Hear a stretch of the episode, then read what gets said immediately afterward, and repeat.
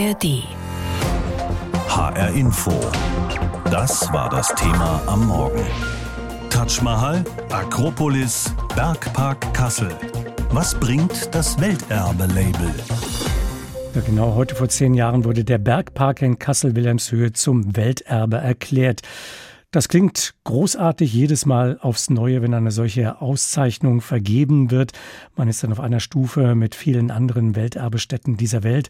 Eine Welterbestadt die bekommt in Deutschland Fördergelder, genauso wie die Welterbestätten, Medienpräsenz und möglicherweise auch neue Touristen und neue Übernachtungen, also mehr Geld in die Stadt. Aber das Etikett allein reicht ja nicht. Das kritisiert jedenfalls World Heritage Watch.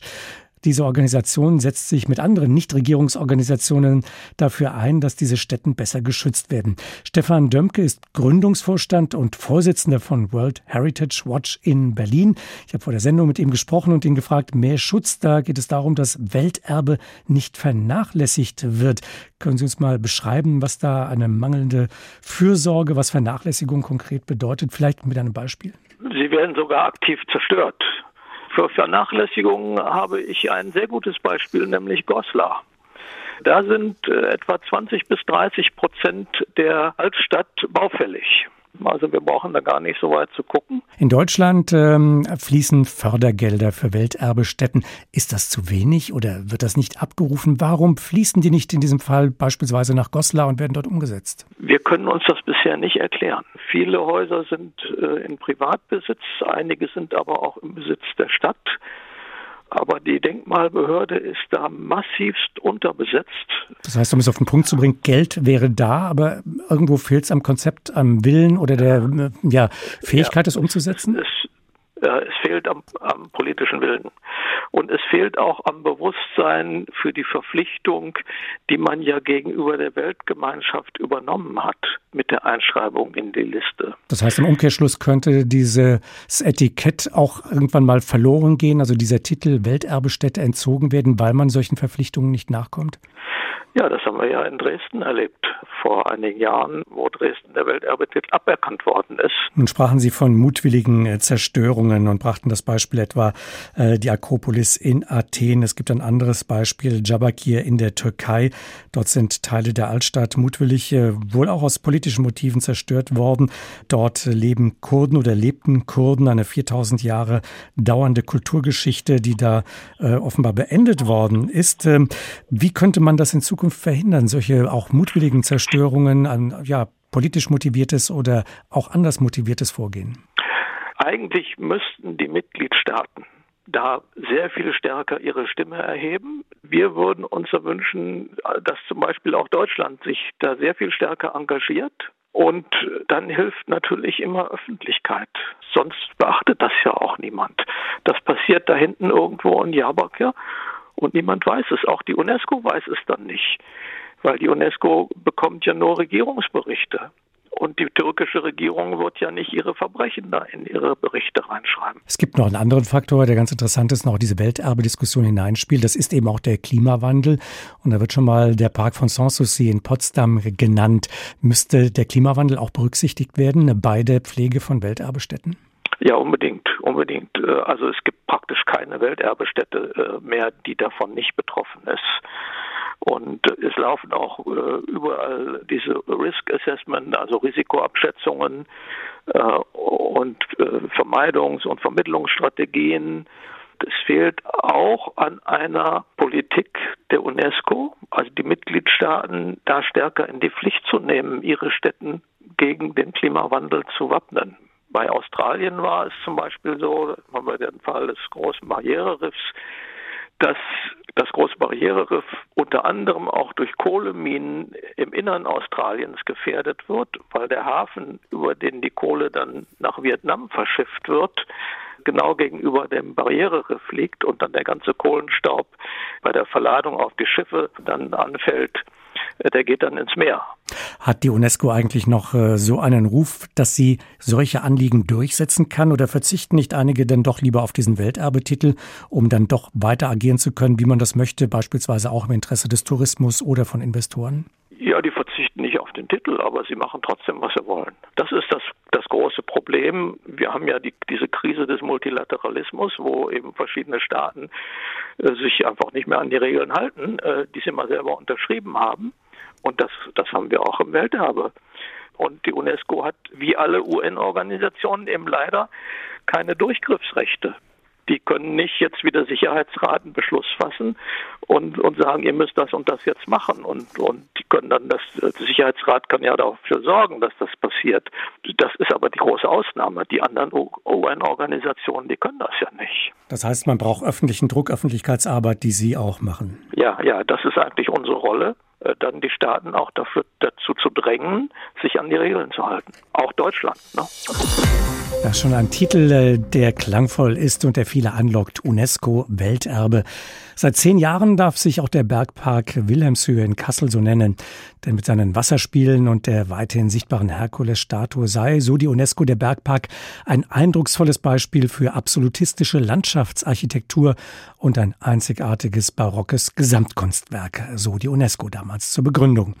Der Bergpark in Kassel ist eine von sieben Welterbestätten in Hessen. In Deutschland gibt es insgesamt 51. Darüber habe ich mit Christoph Brumann gesprochen. Er ist Professor am Max-Planck-Institut für ethnologische Studien in Halle. Das sind ziemlich viele Welterbestätten allein in Deutschland, auch in Hessen. In Europa sind das zu viele?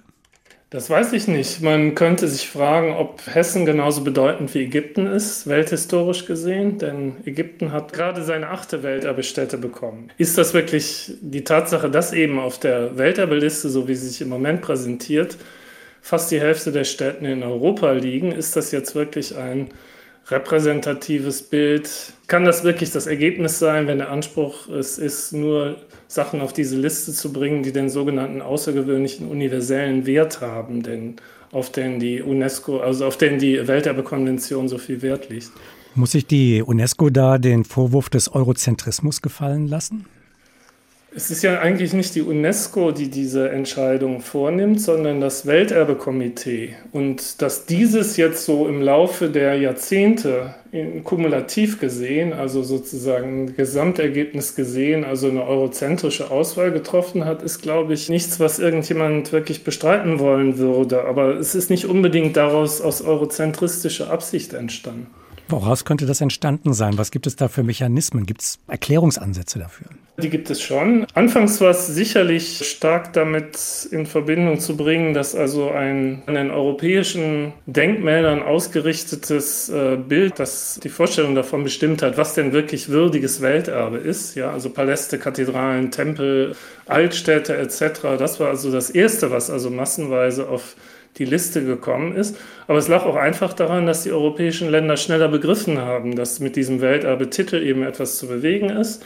So kam es dann eben zustande, dass bereits in den 1990er Jahren Klagen laut wurden, dass das Gesamtergebnis, also die Liste in ihrer Gesamtheit eben eine doch stark europäisch geprägte Liste ist. Wie könnte man da ein weltweites Gleichgewicht herstellen? Sollte man die Auswahlkriterien ändern, Normierungsprozesse anpassen? Gibt es da Vorschläge, die gehandelt werden? Es gibt, es ist also sozusagen seit den 1990er Jahren in Welterbezirkeln permanent diskutiert worden und äh, es ist auch eine Menge verändert worden. Also etwa auch in der Konzeption des Erbes. Also gerade in den 1990er Jahren die Authentizitätskriterien wurden erweitert, sodass also jetzt nicht nur Stein und Stahl, sondern auch äh, Holzbauten, Lehmbauten etc. welterbefähig sind. Äh, die Kulturlandschaften als neue Kategorie wurden eingeführt, eine Global Strategy, also die wirklich auch Dinge des Alltagslebens etc. als Welterbe würdig berücksichtigte, so mit einem, also mit einem auch bewusst ethnologischen Gesichtspunkt. Das alles ist damals äh,